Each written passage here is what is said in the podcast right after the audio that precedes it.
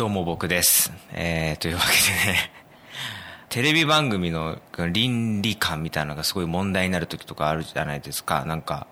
ああの内容はどうなんだとか、やらせじゃないかとか、すごい言われるんですけど、まあよくね、バラエティ番組が結構目の敵にされて、あれがいじめの助長だとかっていうね、結構。で、罰ゲームがどんどん緩くなっていくみたいなね。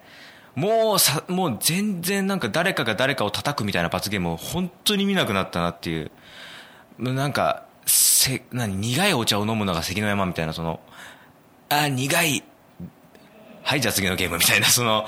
あーっていうのがすごい多いんですけど、個人的に一番やばいなと思ってるのは、多分ね、多分大多数の方にはごご同意いただけないと思うんですけど、あの、動物番組。あの動物番組が個人的には一番やばい、言っちゃってるなって思うんですけど、だってあれって全部、創作でしょ？あの動物につけてる効果音とかさ、あの吹き出しで勝手に喋らせたりとかするでしょ？あれ全部創作でしょ？あれ。ゼロから作り上げてるものでしょ？あれって。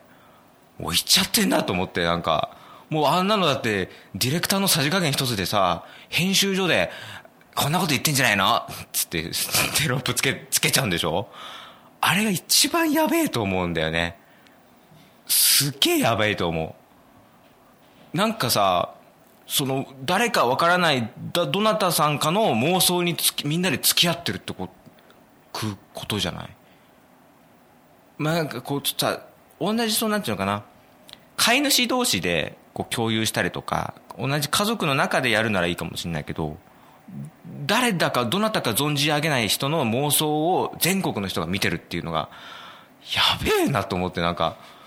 何見てるんだろうって、ちょっとふとね、我に返ったりしちゃうと、もう一度でもそれに違和感を覚えるともうダメだね。もう一挙手一投足に、ピヨッピヨッピヨッとかなんかすごい音つけたりとかして、で、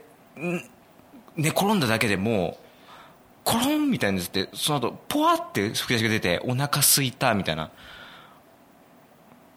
ええー、と思ってもう、恐ろ、恐ろしい、恐ろしいと思って。なんか、罰ゲームを受ける人間に対しては、人権がどうとかってすごい言うけど、あれこそ、犬犬がないなと思って。猫犬とか、ラクダ犬とかさ、権利があるでしょ、みんなには。もしかしたら、だよ、あの AD 使えねえなって思ってるかもしれない、その犬は。おいおいおい、ちょっと待ってくれ、2時までって契約だったのに押してんじゃん、撮影みたいなことを思ってるかもしれない。ね、その、その子たちだって立派なタレントさんなわけだから、ちょっと話違うよ、邪魔ねって思ってるかもしれない。でも、ディレクターのさじ加減一つで、お腹すいたとかなっちゃうっていう、あれが一番やべえと思う。だけど、不思議なことに、あの番、ああいう番組って、文句つけられるどころか、下手したら PTA ご推奨の番組みたいになっちゃうから、あれがすごい不思議なんですよね。なんか感動できたり可愛いと思えちゃえば、もうそれでいいのかなっていう、なんか、そこに特に、なんだろう、理由とか根拠とか求めないのかな、みたいな感じになるんですよね。なんか、なんだろう。なんか、偉そうな話になっちゃうかもしれないけど、あの、お笑いってすごいやらせとか演出に厳しいじゃないですか、世間的に。でも、感動にも、あの、可愛いっていう、その、何、ことにも、演出もやらせもあるじゃん。こういう演出をして、泣かせにかかるとか、こういう演出をして、可愛く見せるとかっていうのがあるように、こういう演出をして、面白く見せるとか、こういうやらせをして、オチをつけるとかっていうのがある。だってなんか、創作の話で感動して涙が出ていい話でしたって思うんだったら創作の笑い話で面白かったですってなってもいいはずなんだけどバラエティ番組って不思議とそうならなくてなんかこうリアリティとかあのガチとかをすごい求められるっていうのがなんかわかんないけど昔からそうなのかもしれないけど気づいたらあの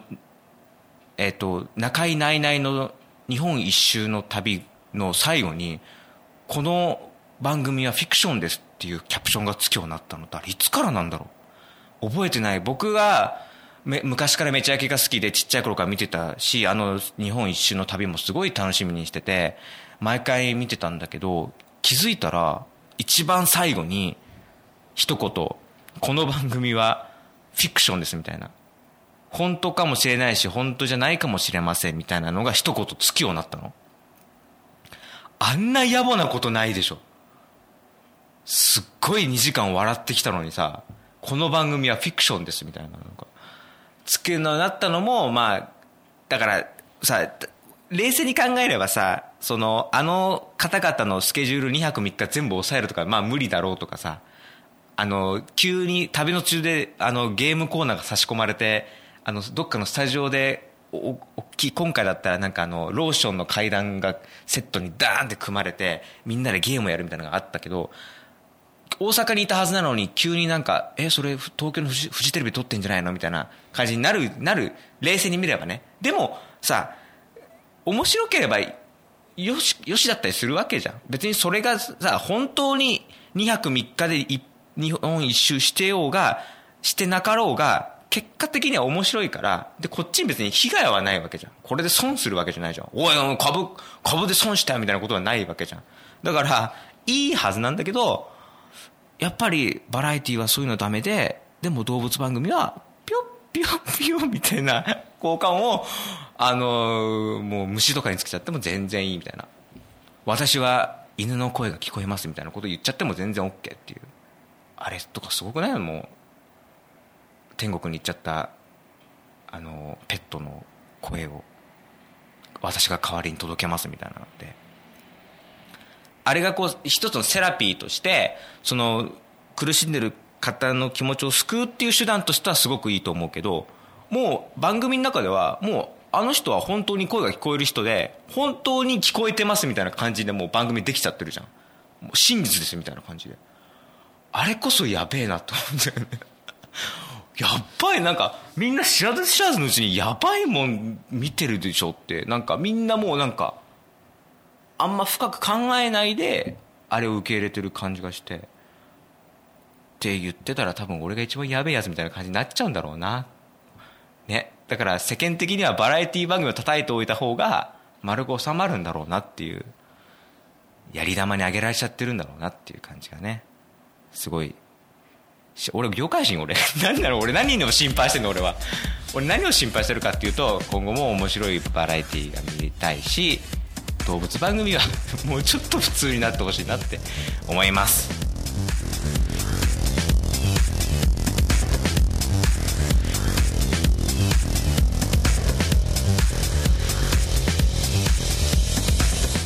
1分間で作家の質問に答えるコーナー。今回はバレンタインのチョコを渡すためのうまいアプローチ方法ってことで僕は男なのでまあ言ってみれば男目線からしたらこういうふうに渡してくれるといいんじゃないかっていうことでね。いや本当にね静かなところで渡してほしいなっていうのが。何にもアドバイスになってないかもしれないけど僕がね運よく運よく本当に運がよく彼女さんからもらった時はなんかねその学校の廊下みたいなところだったの。でもそう恥ずかしいじゃんそんなの。超恥ずお前お前がもらえるの？みたいな目をがすごい背中に突き刺さってくる気がしたから したからあの静かなところで私と違ったからすごい文字なんだろうななんかもじもじしちゃったの。したらなんかちょっとえ堂々と受け取ってほしいみたいにちょっと怒られたりしたすいませんっていう感じ 静かなところで渡しましょう。この番組では皆様からのお便りを募集しています。メールアドレスは、グローグロー0528アットマーク Gmail.com、グローグロー0528アットマーク Gmail.com、スペルは GLOWGROW0528、GLOWGROW0528 です。私たちは毎週約10分間、えー、ポッドキャストを配信していく予定ですので、今後もよろしくお願いします。ということで、多分ですけど、日本一周の旅に関して言うと、本当に2泊3日とか3泊4日で一発撮りするよりも手間も時間もかかってるはずです。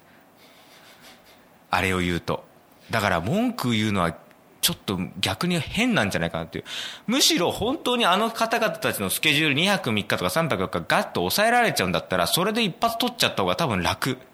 だけど本当はもう時間の都合とか本当にいろんな都合でこの北海道はこの日にとって大阪この日にとって東京はこの日にとってで沖縄この日にとってでスタジオでゲームやるときはこの日ですとかつなぎの映像撮りましょうとかナレーションがどうとか。2泊3日とか3泊4日やるよりももっと時間も手間もかかってるはずだからむしろそれをもなんていうのそれを手間かかってますよっていうのは野暮だから3泊4日で2泊3日で行っちゃいましょうよっていうのが面白いわけ。それをみんなで共有しましょうっていうことだから。ことだからって。僕が別にめちゃイケの肩を持つ必要は何一つないんだけどね。ねっていうことでね。めちゃイケもそろそろ終わっちゃうんでね。もっと面白いの見たいなっていうふうに思いました。それでは皆さんまた次回まで。さようなら。